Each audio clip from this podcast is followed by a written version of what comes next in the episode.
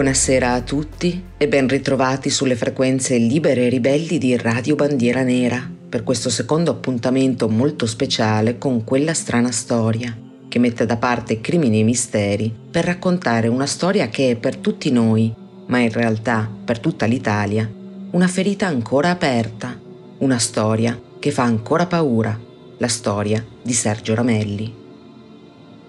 Io sono Alita e in questo secondo episodio proseguirò nel narrarvi la vicenda di un ragazzo di soli 18 anni, con lo sguardo pulito e un grande sorriso.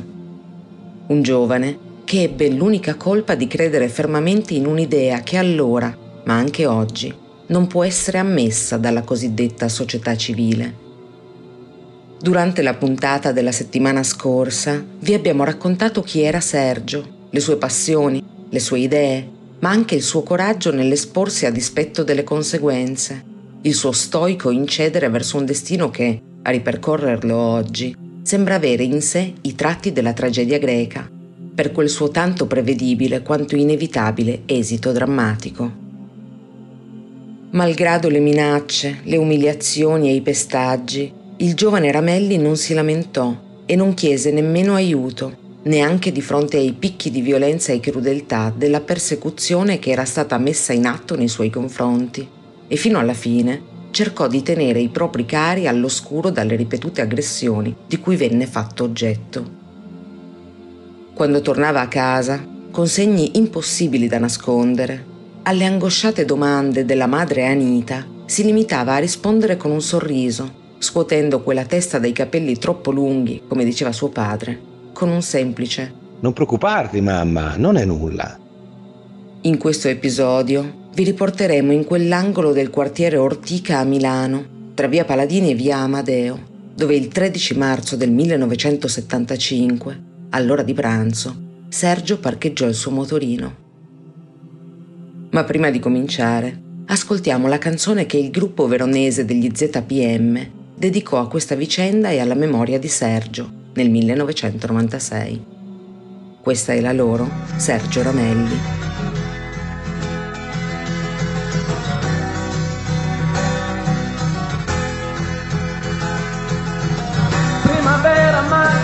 Era entrata, era entrata a Milano, ne avvertivi il tepore, e tra il fumo cielo lontano,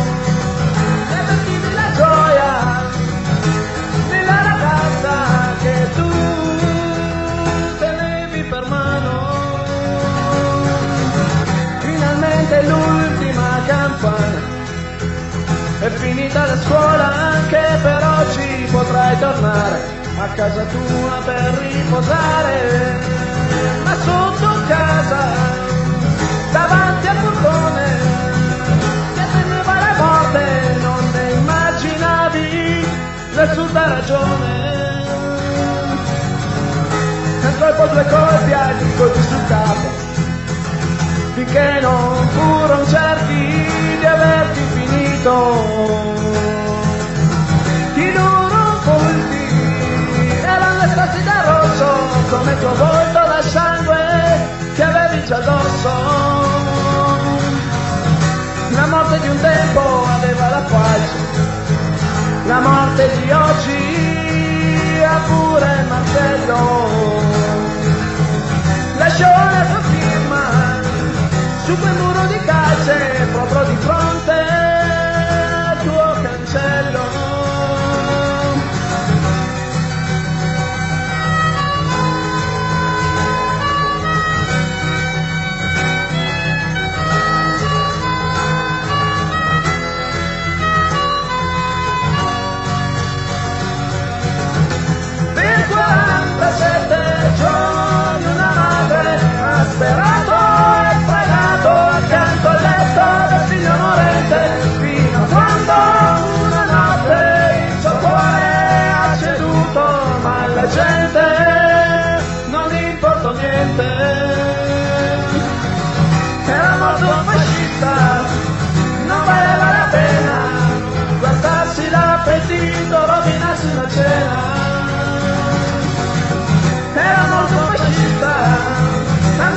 era sepolto, aveva paura anche di morto,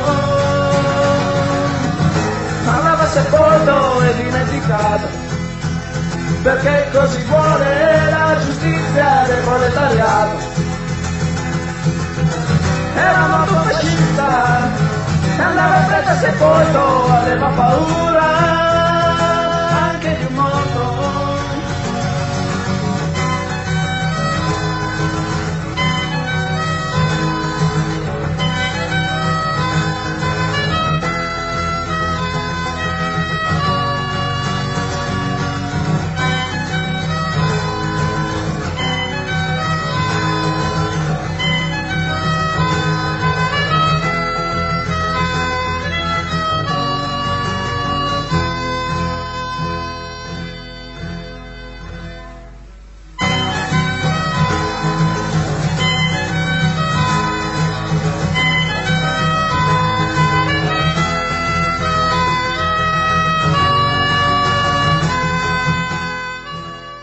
realtà, l'aggressione contro Sergio cominciò a prendere forma, almeno nella sua pianificazione, un paio di settimane prima di quel fatidico 13 marzo, durante una riunione di avanguardia operaia.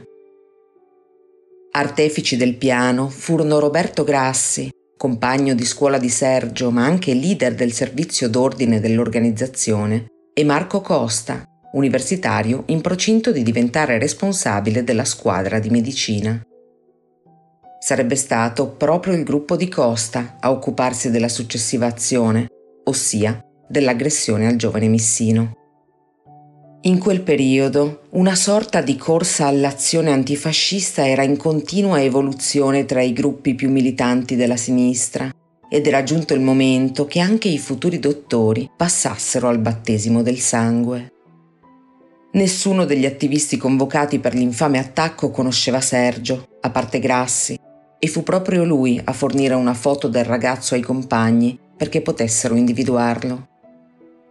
La foto era quella che gli era stata scattata mentre veniva trattenuto a forza davanti alla scuola il 13 gennaio precedente, quando venne costretto a imbiancare le scritte sui muri dell'istituto.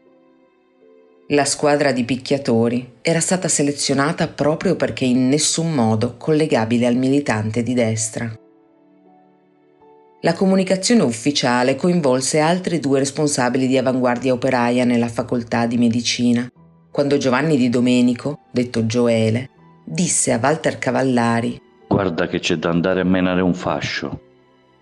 Cavallari accettò, non che avesse molta altra scelta se desiderava rimanere nell'alveo del movimento, ma chiese di non essere presente in prima persona. Meno di due anni prima era già stato arrestato per un'aggressione simile contro due simpatizzanti dell'MSI, ma soprattutto, pochi mesi prima, messo alla prova un'ennesima volta, si era dimostrato poco idoneo, facendosi prendere dal panico e non riuscendo a colpire il bersaglio prescelto, uno studente di agraria dalle inaccettabili simpatie politiche. La formazione venne dunque decisa. Costa, sebbene fosse il più giovane del gruppo, sarebbe stato il caposquadra e l'autore materiale del pestaggio, in coppia con Giuseppe Ferrari Bravo, di qualche anno più vecchio e già provetto idraulico, come si diceva allora. La scelta del termine non veniva, come potete immaginare, dal panorama lavorativo dei giovani studenti, ma dall'arma scelta per combattere quelle battaglie vigliacche e crudeli, la AZ-36, una chiave inglese lunga quasi mezzo metro e del peso di 3,5 kg. Uno strumento che in quegli anni di sangue passò dalle officine alle strade, spesso accompagnata dalla terribile frase AZ-36, fascista dove sei. Erano tutte uguali le aggressioni dei militanti della sinistra extraparlamentare, un protocollo seguito passo dopo passo e approvato con tanto di studio del percorso, appostamenti e infine assalto vero e proprio, da tenersi sempre quando la vittima si trovava sola e dunque facile preda del branco. A quel punto veniva circondata da diversi elementi che infierivano a colpi di chiave inglese fino a farle perdere conoscenza. Tra il 1972 e il 1977, nella sola Milano, le aggressioni condotte secondo il macabro rituale e documentate da denunce e ricoveri ospedalieri furono ben 140. ma fu nell'aprile del 1975 che il reparto di neurochirurgia dell'ospedale maggiore di Milano si riempì delle vittime degli idraulici. Tra esponenti dell'MSI, come l'avvocato e consigliere provinciale Cesare Biglia, o il sindacalista e reduce della RSI Francesco Moratti, meri simpatizzanti di destra o presunti tali, capitò persino che a un certo punto si trovassero in sei ricoverati nel medesimo padiglione del nosocomio. Sette, contando Sergio, che vi era giunto un mese prima, ma che non fu così fortunato da uscirne. Nei giorni immediatamente precedenti al vile agguato, mentre si definivano i membri del comando e i loro ruoli, un'altra militante di avanguardia operaia di chimica, Brunella Colombelli, svolgeva con solerzia il ruolo di staffetta spiando per giorni i movimenti, le abitudini e gli orari di rientro di Sergio. Fu lei a comunicare con precisione ai suoi compagni il luogo e il momento migliori per colpire. Come accennavamo, venne stabilito fin da subito che i due incaricati di aggredire il diciottenne sarebbero stati Costa e Ferrari Bravo, ma mancavano ancora diversi elementi per completare la formazione di attacco. Questa venne infine perfezionata con l'impiego di altri sei appartenenti all'organizzazione, sia per fare da palo all'aggressione, e cioè per coprire gli ingressi al punto in cui si sarebbe svolta l'azione, sia per segnalare l'eventuale presenza di forze dell'ordine, ma anche per scoraggiare il passaggio o l'intervento di eventuali passanti e naturalmente per precludere qualunque possibilità di fuga a Sergio. A ricoprire questi ruoli vennero convocati i futuri medici Gianmaria Costantino, Luigi Montanari, Claudio Colosio, Franco Castelli, Antonio Belpiede e Claudio Scazza. All'appello della squadra di medicina sarebbero dunque risultati assenti solo il Cavallari, esentato per i già descritti motivi, e Francesco Cremonese, in quei giorni a letto con l'influenza. La mattina del 13 marzo, quelli che di lì a breve sarebbero diventati degli assassini si ritrovarono in via Celoria, nei pressi dell'ala nuova della facoltà milanese di medicina. Da qui, per la precisione dall'aula di fisica, chiavi inglesi alla mano, si diressero a piedi verso casa di Sergio. Lo studente arrivò in via Paladini in sella al suo motorino, come tutti i giorni all'una e dieci, in tempo per pranzare con mamma Anita e la sorellina Simona. Ma quel giorno non fece nemmeno in tempo a legare il ciclomotore ad un palo. Riuscì tuttavia, quando vide i due giovani avvicinarglisi rapidi e minacciosi, a capire quel che stava accadendo, anche se l'aggressione fu tanto feroce quanto fulminea. In pochi secondi Costa e Ferrari Bravo gli furono addosso, colpendolo al capo con le AZ-36. Sergio cercò di fuggire, ma nella confusione di quei frenetici istanti inciampò nel motorino e cadde. Una volta a terra, non ebbe più scampo. Quello che doveva essere un pestaggio si trasformò in un vero e proprio linciaggio e i colpi, di cui almeno quattro al capo, si susseguirono con cieca furia sul diciottenne, finché una donna, che vide la scena dal balcone di casa propria, urlò Basta! Lasciatelo stare, così lo ammazzate! Fu solo allora che i membri del branco abbandonarono la scena del massacro, inseguiti per un tratto di strada da un solo e coraggioso passante, il signor Ernesto De Martini, che però li perse di vista all'altezza di via Venezian, e cioè all'ingresso del non lontano quartiere universitario di Città Studi. Mentre gli aggressori si dileguavano a passo spedito in direzione dell'università, dove una volta giunti pulirono le armi e ripresero come se nulla fosse accaduto le lezioni, un commesso della via si avvicinò al corpo rimasto sul selciato. L'uomo riconobbe subito quel ragazzo immobile e incosciente in un lago di sangue che perdeva materia grigia da una spaventosa frattura sul cranio e avvertì Graziella Zacchia, la portinaia del condominio di via Amadeo 40. La donna, che Sergio lo aveva visto crescere. Si portò le mani al volto, gridò stravolta da quella visione terrificante e corse a chiamare un'ambulanza. Intanto, purtroppo, Qualcun altro stava imboccando quella strada per rientrare a casa per il pranzo. Si trattava di Anita, la madre di Sergio, che era andata a prendere a scuola la piccola Simona e che ora le teneva la mano. La prima cosa che ho visto è stata il ciao di Sergio a terra. Un capannello di gente, una gran confusione.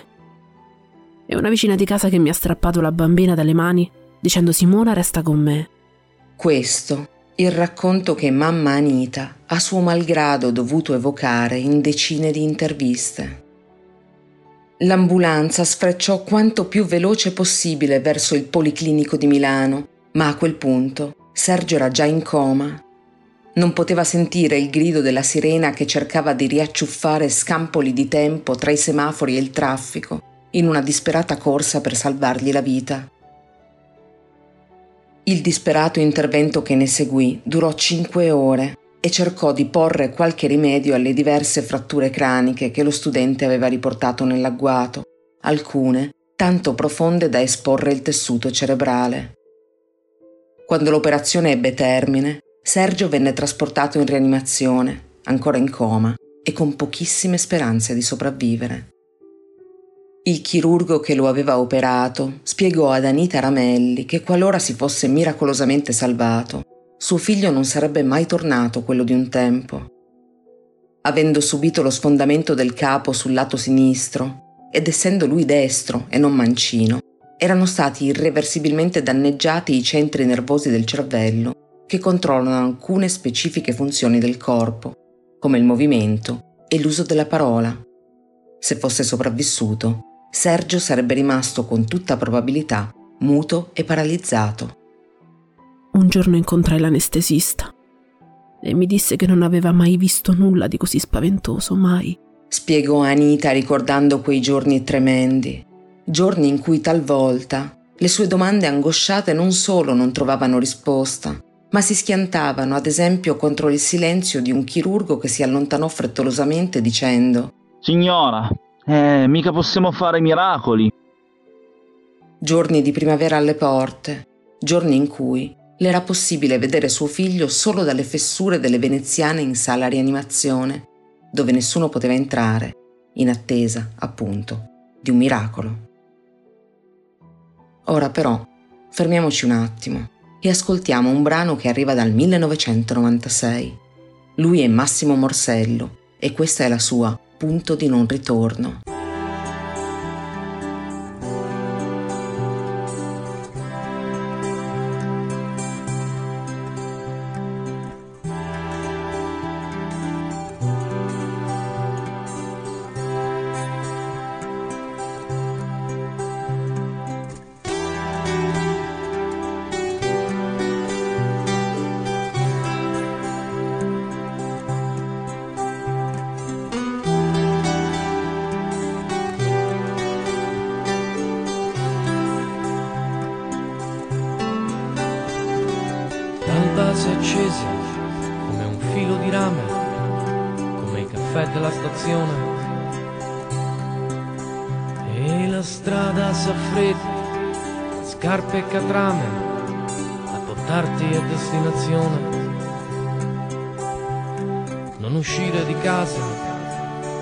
Portargli la morte al tuo punto di non ritorno.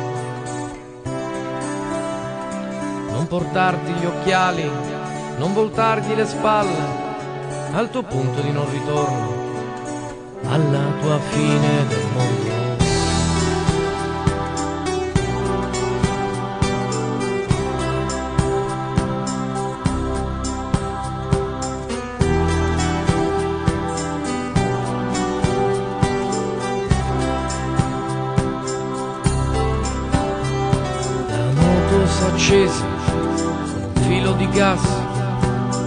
Accompagna verso la morte.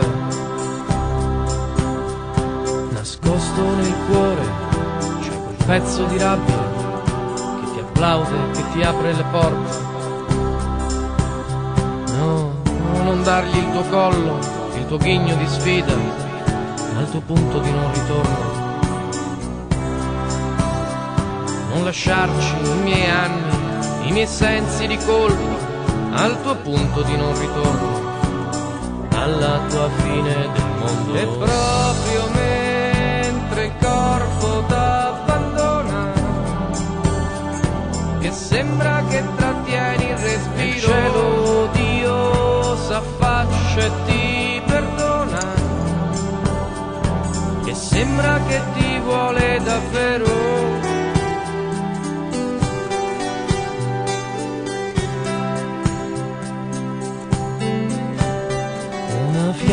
È accesa quel tubo di ferro quando hanno dovuto aprirti il portone.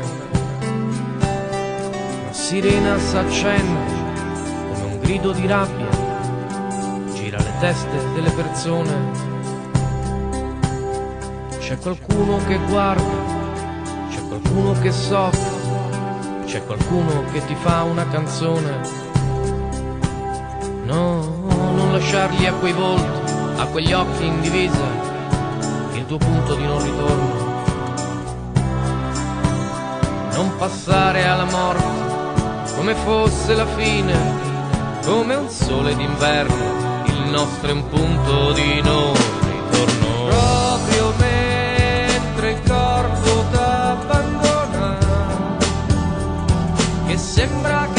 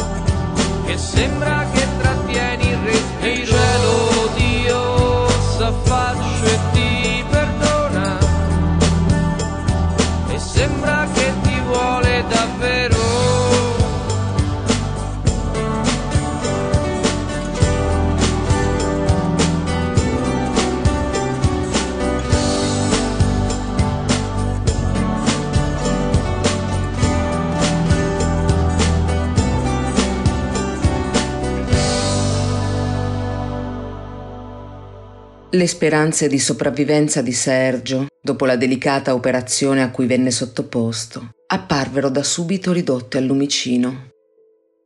Al di là del lungo e complesso intervento dei neurochirurghi, della riuscita rimozione dei frammenti ossei e del contenimento del focolaio lacero contusivo, il grave trauma cranico non lasciava spazio al benché minimo ottimismo. Ma contro ogni pronostico, il diciottenne reagì e cominciò a migliorare, sia nelle condizioni generali che incredibilmente in quelle dell'attività neurologica, già data con certezza per compromessa.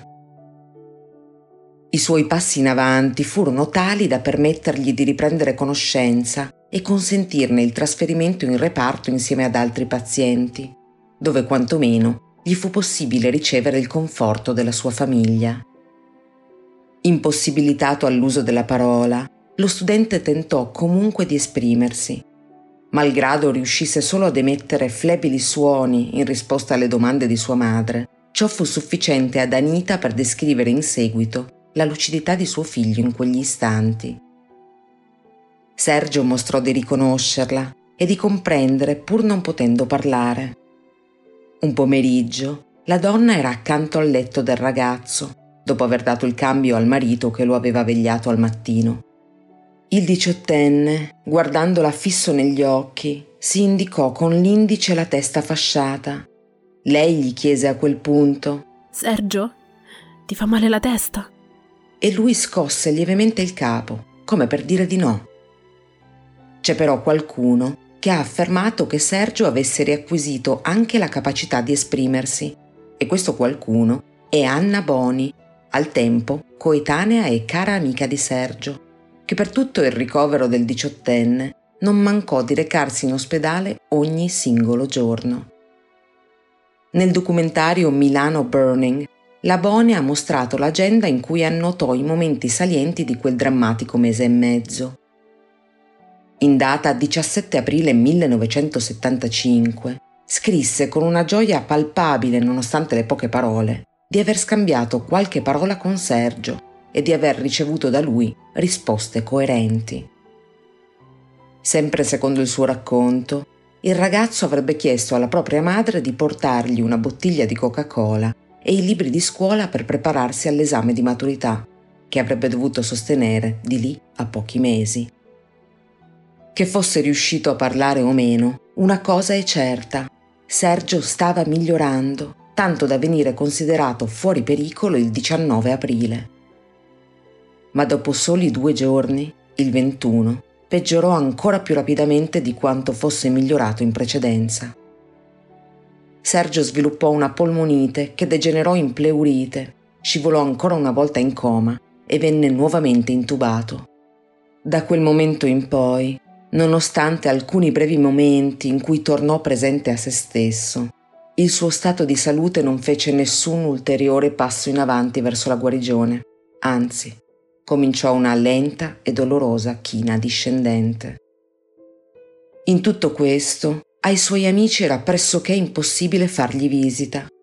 All'ingresso dell'ospedale, difatti, stazionava in maniera costante un capannello di militanti dell'ultrasinistra, sempre pronti a minacciare chiunque fosse andato a trovare il giovane Missino, ma soprattutto attenti ad imprimersi nella memoria i volti di chiunque varcasse l'ingresso del reparto craniolesi, dove Sergio era ricoverato. E a peggiorare le cose ci si misero anche i giornalisti, come quello che chiese alla signora Ramelli il permesso di fotografare suo figlio in coma. Come ovvio intuire, la donna rifiutò categoricamente la vergognosa richiesta, ma il paparazzo non si arrese e il giorno successivo si presentò all'ingresso del policlinico milanese.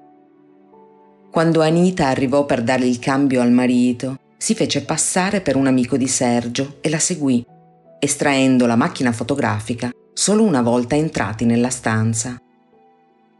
Alla luce del flash, Anita gridò, rendendosi conto di cosa stava accadendo, e un poliziotto in borghese che era sempre presente nel corridoio tentò di fermarlo, ma il reporter riuscì a fuggire. Pochi giorni dopo, il vergognoso scatto rubato, che ritraeva Sergio con il cranio rasato, gli occhi chiusi, una cannula che gli entrava nel naso e le mani giunte sul ventre, venne pubblicato su un noto settimanale. Il primario venne a lamentarsene con me, ma io non ne sapevo nulla. Figurarsi se sarei mai stata d'accordo, dichiarò in seguito mamma Anita.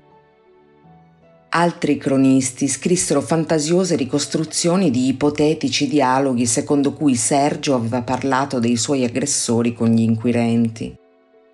Questi articoli vennero pubblicati niente meno che sul Corriere della Sera, non proprio su qualche sconosciuto quindicinale di provincia. Ciò che ne seguì fu che i veri aggressori cominciarono a temere di essere arrestati da un momento all'altro e per la famiglia Ramelli la quotidianità divenne, se possibile, ancora più invivibile. Un giorno, ad esempio, Luigi Ramelli rientrò in taxi dalla quotidiana visita in ospedale al fratello ricoverato, perché suo padre aveva deciso di restare ancora qualche ora accanto a Sergio. All'arrivo davanti al portone, trovò ad aspettarlo un manipolo di attivisti rossi, che mentre saliva rapido le scale non mancarono di minacciarlo dicendogli Hai 48 ore per sparire se non vuoi fare la fine di tuo fratello. Il ventenne entrò in casa terrorizzato e pochi giorni dopo i suoi genitori lo mandarono a stare da dei parenti a Lodi, lontano da Milano. Non potevano rischiare di perdere anche il figlio maggiore a causa di quella stessa violenza politica che aveva investito le loro vite e distrutto quella del loro secondogenito. Intanto, la polmonite bilaterale contratta da Sergio evolse purtroppo fino all'esito fatale, avvenuto per collasso circolatorio alle 10 del mattino del 29 aprile 1975. Chissà se quella polmonite, come si vociferava nelle sedi dell'MSI, era in qualche modo da addebitarsi a infermieri legati alla militanza di sinistra, che secondo qualcuno lasciavano molto spesso spalancate le finestre della sua stanza d'ospedale, anche di notte. Anita Ramelli stessa sostenne di essersene lamentata, ma cercò poi di ridimensionare quel comportamento, giustificandolo con le alte temperature di quella primavera e con il fatto che proprio uno degli infermieri, alle sue proteste, aveva risposto Signora, eh, chi ha un trauma cranico ha bisogno del freddo. Forse è vero, però Sergio la polmonite la contrasse in ospedale, proprio quando sembrava riaccendersi un bagliore di speranza, spegnendolo una volta per tutte. Nei 47 giorni di agonia trascorsi da Sergio nel letto del padiglione Beretta dell'ospedale maggiore, il clima politico milanese si era fatto ancora più teso. Il 16 aprile, ad esempio, uno studente universitario di destra, il 22enne Antonio Bragion, venne aggredito da un gruppo di appartenenti al movimento studentesco, armati di chiavi inglesi. Il giovane riuscì a rifugiarsi nella propria auto, dove estrasse una pistola e sparò due colpi. Un proiettile colpì il diciassettenne Claudio Varalli, che rimase sull'asfalto senza vita. L'indomani, la rabbia dei vari gruppi di estrema sinistra si riversò contro la sede dell'MSI di via Mancini, riuscendo a mettere in fuga i reparti di polizia e incendiando alcuni dei loro veicoli. Le forze dell'ordine reagirono in maniera confusa e un camion dei carabinieri investì, uccidendolo, il ventottenne Giannino Zibecchi. Tra i militanti che assaltarono la sede del movimento sociale c'era anche Gioele Di Domenico e dietro di lui tutti gli altri della famigerata squadra di medicina. Già, perché nessuno tra loro, nessuno tra i futuri dottori che avevano partecipato alla spedizione punitiva che aveva ridotto in fin di vita Sergio, sembrava aver tratto qualche insegnamento dalla vicenda, ad eccezione forse di Claudio Scazza, che abbandonò la militanza politica pochi giorni dopo quel 13 marzo dopo un violento crollo psicologico.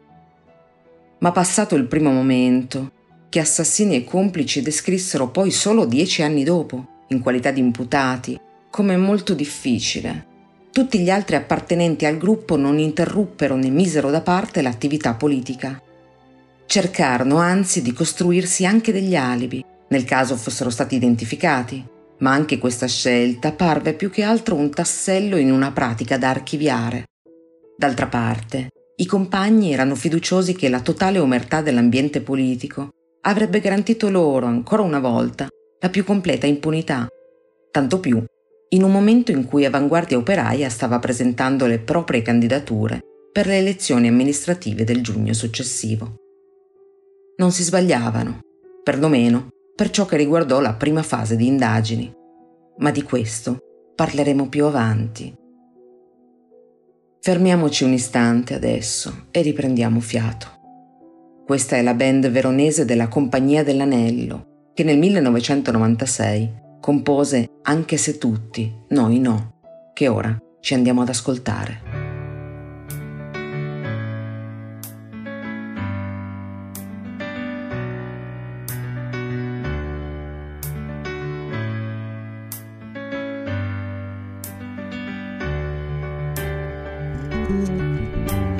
Ricordo ancora la stanza dove ti ho conosciuto.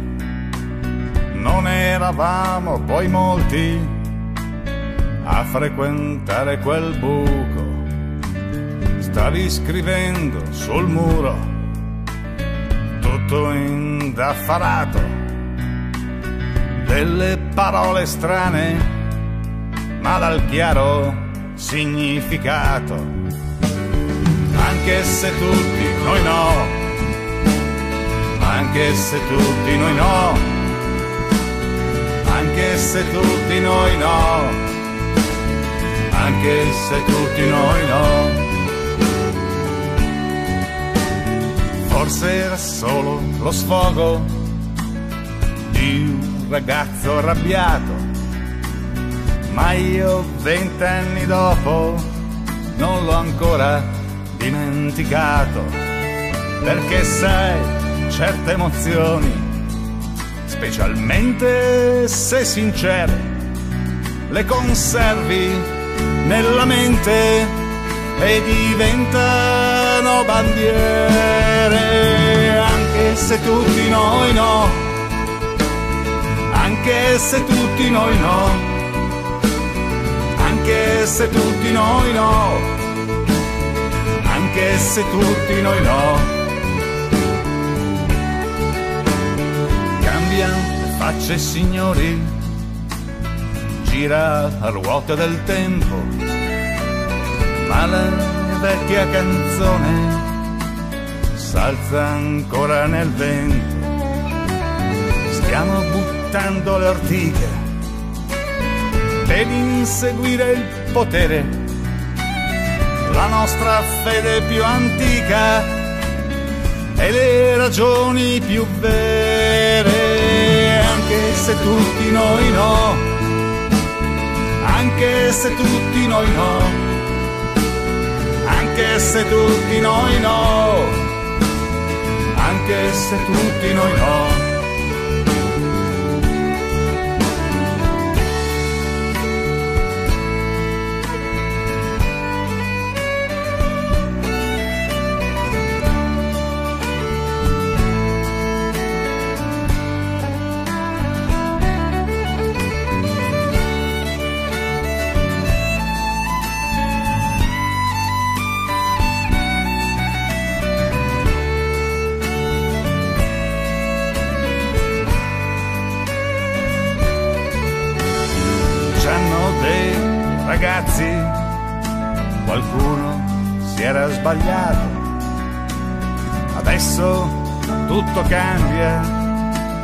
Viva il libero mercato! Ma c'è qualcosa che stona in questo ragionamento, qualcosa che non perdona, qualcosa che resta nel vento. Saranno voci di molti che ci hanno già lasciato e non mi pare che siano morti gridando viva il libero mercato! Anche se tutti noi no. Anche se tutti noi no. Anche se tutti noi no. Anche se tutti noi no. Anche se tutti noi no, anche se tutti noi no, tutti noi no, anche se tutti noi no.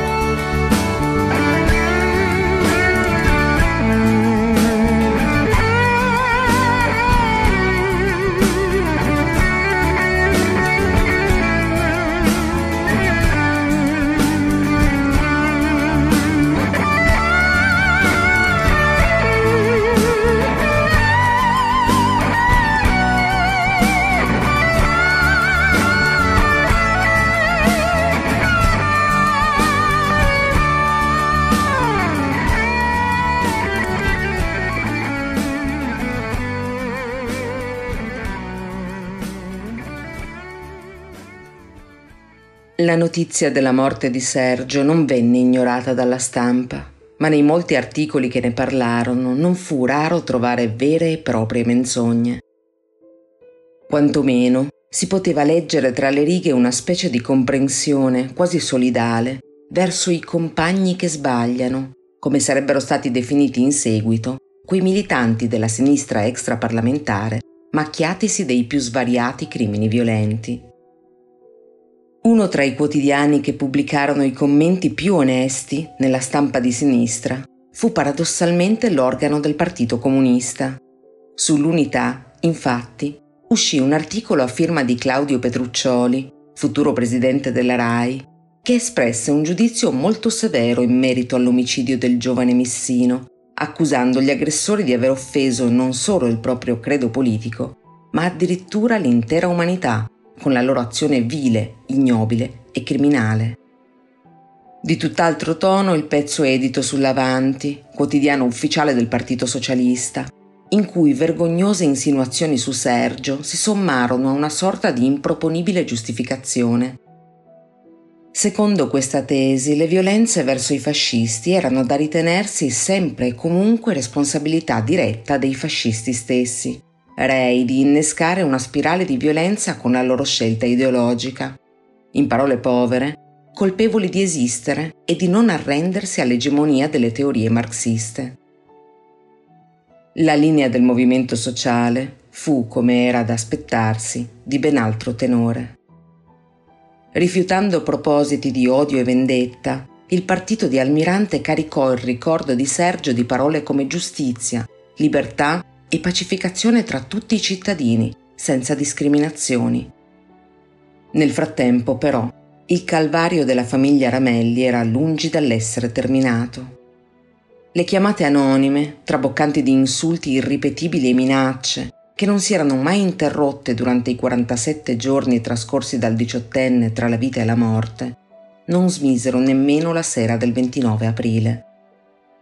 Sergio era morto da meno di otto ore quando il telefono ricominciò a squillare e sui muri, nei pressi dell'abitazione, apparvero nottetempo scritte indecenti e terribili, come Sergio Ramelli adesso sei divorato dai vermi, oppure dieci, cento, mille ramelli con una riga rossa tra i capelli. Parole che abbiamo scelto di pronunciare in questa sede solo per dare la misura della crudeltà e della mostruosità di quelli che sarebbero diventati slogan nei cortei dei militanti di estrema sinistra. Lo volevano morto e lo hanno ucciso, ma non gli bastava neanche quello.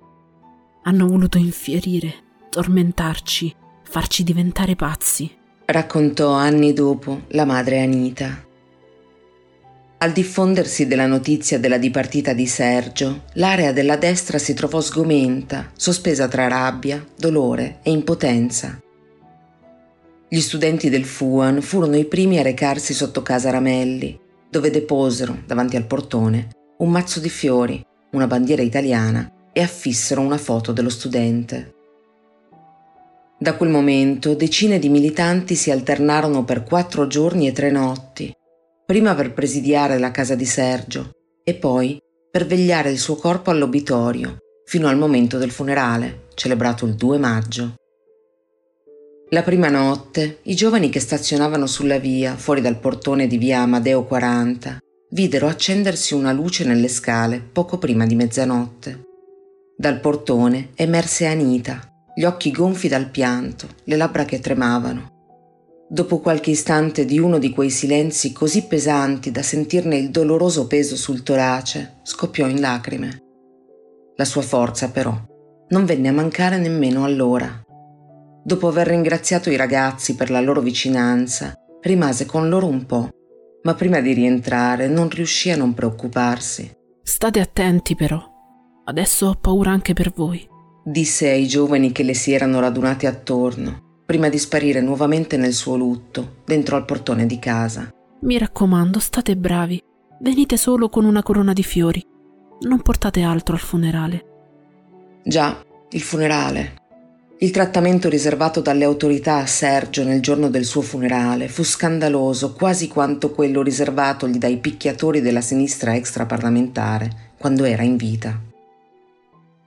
Fin dai primi momenti dopo la sua morte, la polizia consigliò ai suoi parenti di ritirare il corpo durante la notte, di portarlo via in sordina, come qualcosa di cui vergognarsi, ma i genitori del diciottenne rifiutarono categoricamente l'indegna proposta. Ciò nonostante, dopo un altro tentativo di forzare il ritiro del feretro alle 6 del mattino, anch'esso andato fortunatamente in fumo, venne negato alla famiglia di Sergio il permesso di portarlo a casa e di far partire da lì il corteo funebre. Il cadavere di Sergio rimase ancora una notte nel gelo dell'obitorio. La questura giustificò questa scelta adducendo possibili problemi di ordine pubblico. Temendo una dunata di militanti di destra, fece pressioni sui ramelli perché tenessero i funerali in forma privata, ma anche in questo caso Anita e Mario non cedettero. Venne vietata la presenza di qualunque insegna, simbolo o bandiera, e il luogo e l'ora dell'ultimo saluto al giovane ucciso furono comunicati errati dai giornali di proposito, nella speranza di ridurre l'affluenza. Ciò non di meno, le persone che si presentarono davanti all'obitorio e alla chiesa furono ugualmente centinaia, a dispetto del gigantesco dispiegamento di forze di polizia in assetto da guerriglia e delle foto che venivano scattate dagli studenti comunisti delle finestre delle aule di medicina che si affacciano sul piazzale dell'obitorio. Tra i futuri medici, ora improvvisati reporter dell'ultrasinistra, c'erano con tutta probabilità anche gli assassini di Sergio, macchina fotografica alla mano, pronti a nuove schedature. La bara di Sergio avrebbe dovuto lasciare la camera ardente allestita all'obitorio per essere trasportata nella chiesa dove si sarebbero svolte le esequie alle tre e un quarto del pomeriggio del 2 maggio ma con i marciapiedi di Piazzale Gorini ormai traboccanti di persone giunte a rendere omaggio al giovane, le autorità cercarono di anticipare il tutto. Il tentativo venne sventato grazie al coraggio del fratello Luigi, che si oppose e rifiutò di firmare il permesso, richiesto proprio in un momento di assenza dei genitori. Ma a quel punto fu un funzionario della questura ad intervenire. Per noi il funerale è un corteo non autorizzato. Spiegò l'uomo. E questa è una dunata sediziosa. O la sciogliete o siamo costretti a caricare. Abbiamo ordini precisi. È inutile discutere. In rispetto alla famiglia e per evitare di trasformare il piazzale in un campo di battaglia, in un giorno per loro già troppo doloroso, le persone si diressero alla spicciolata verso la chiesa, distante meno di un chilometro. Il sagrato si riempì di giovani e giovanissimi dalle facce pulite e rigate dalle lacrime. C'erano i militanti del FUAN e del Fronte della Gioventù, naturalmente, a piangere all'arrivo del feretro scortato da due auto della polizia. Ma c'erano anche i compagni di squadra, gli amici dell'oratorio, un intero quartiere di coetanei che alla politica non si erano mai affacciati, che avevano perso qualcuno a cui volevano bene, senza forse nemmeno capirne il motivo se davvero c'era un motivo da capire. E poi c'erano i volti profondamente scossi degli adulti ad accompagnare Sergio, la sua famiglia, i parenti, le autorità del partito in cui aveva con tanto orgoglio militato. Il segretario dell'MSI Giorgio Almirante e l'allora deputato Franco Servello portarono la bara sulle spalle fin dentro la chiesa. Tra le numerose corone di fiori ce n'era una, consegnata in mattinata da un fiorista presso la residenza dei Ramelli, inviata dal Presidente della Repubblica, che all'epoca era il democristiano Giovanni Leone. Chissà se sarebbe arrivata comunque quella corona di fiori, se non fosse apparsa una lettera molto polemica sul quotidiano La Notte, all'indomani della morte di Sergio. Chissà se il presidente Leone avrà il coraggio di inviare una corona di fiori anche per un giovane martire di destra, come ha fatto pochi giorni fa per Claudio Varalli. Si chiedeva l'autore della missiva. Il presidente inviò la corona di fiori, ma non la fece portare in chiesa dai carabinieri come da protocollo. E alla funzione, che si tenne in quella chiesa gremita, a parte gli esponenti del movimento sociale, non presenziò nessuna autorità. Una volta terminato il funerale, Almirante tenne un breve discorso in un silenzio surreale, rotto solo dai singhiozzi. Ci fu un ultimo abbraccio, quello con Anita. Poi Sergio partì per l'ultimo tratto del suo viaggio terreno, in direzione del cimitero di Lodi, accompagnato da un centinaio di ragazzi e dai parenti più stretti. Sergio Ramelli era morto e sepolto, ma faceva ancora paura. La nostra ultima pausa musicale per questa sera arriva dal 2014 e più precisamente dall'album Zero di Federico Goglio in arte Skoll. Questa è la sua Anita, dedicata proprio alla mamma di Sergio. L'orologio si è rotto nel giorno più bello. Quando le strade son piene, tu ritorni da Sergio e il dolore di madre ricordo lontano. Apri gli occhi un momento,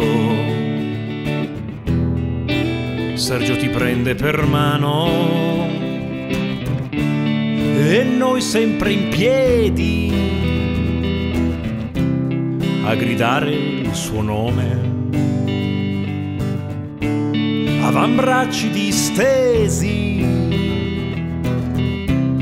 la pace e l'onore. E spiriti tesi nel giorno che muore. Uomini in piedi come lampi di cuore. E tu lì con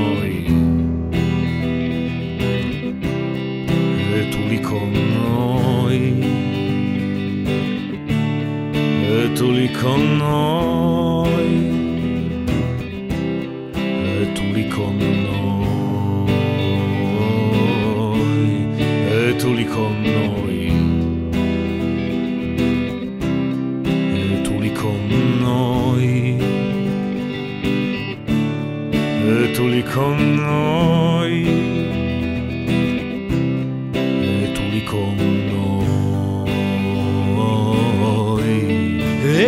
Sempre in piedi a gridare il suo nome. Avambracci distesi, la pace e l'onore. E spiriti tesi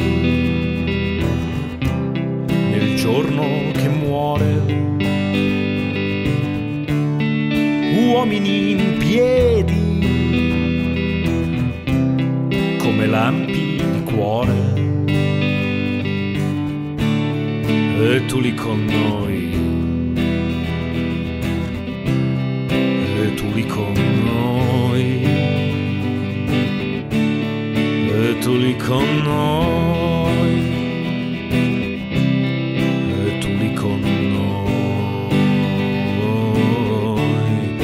Tu lì con noi. E tu lì con noi.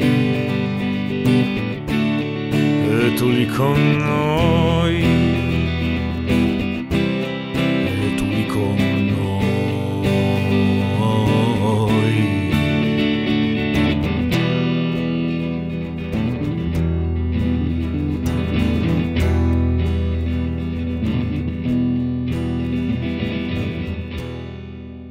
Siamo così giunti al termine anche di questo secondo episodio della vicenda Ramelli, con il suo epilogo profondamente tragico e doloroso.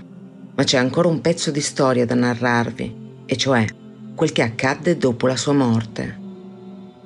Domenica prossima, su queste stesse frequenze libere e ribelli, ci ritroveremo ancora qui per un ultimo appuntamento in memoria di Sergio e per raccontarvi quel che accadde dopo quel 2 maggio 1975.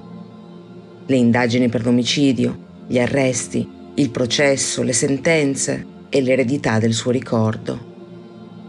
Da quella strana storia, la trasmissione di Crimini e Misteri della radio più colpevole del web, Radio Bandiera Nera, per questa sera è davvero tutto. Io sono Alita, vi ringrazio per l'ascolto e vi auguro una buona notte.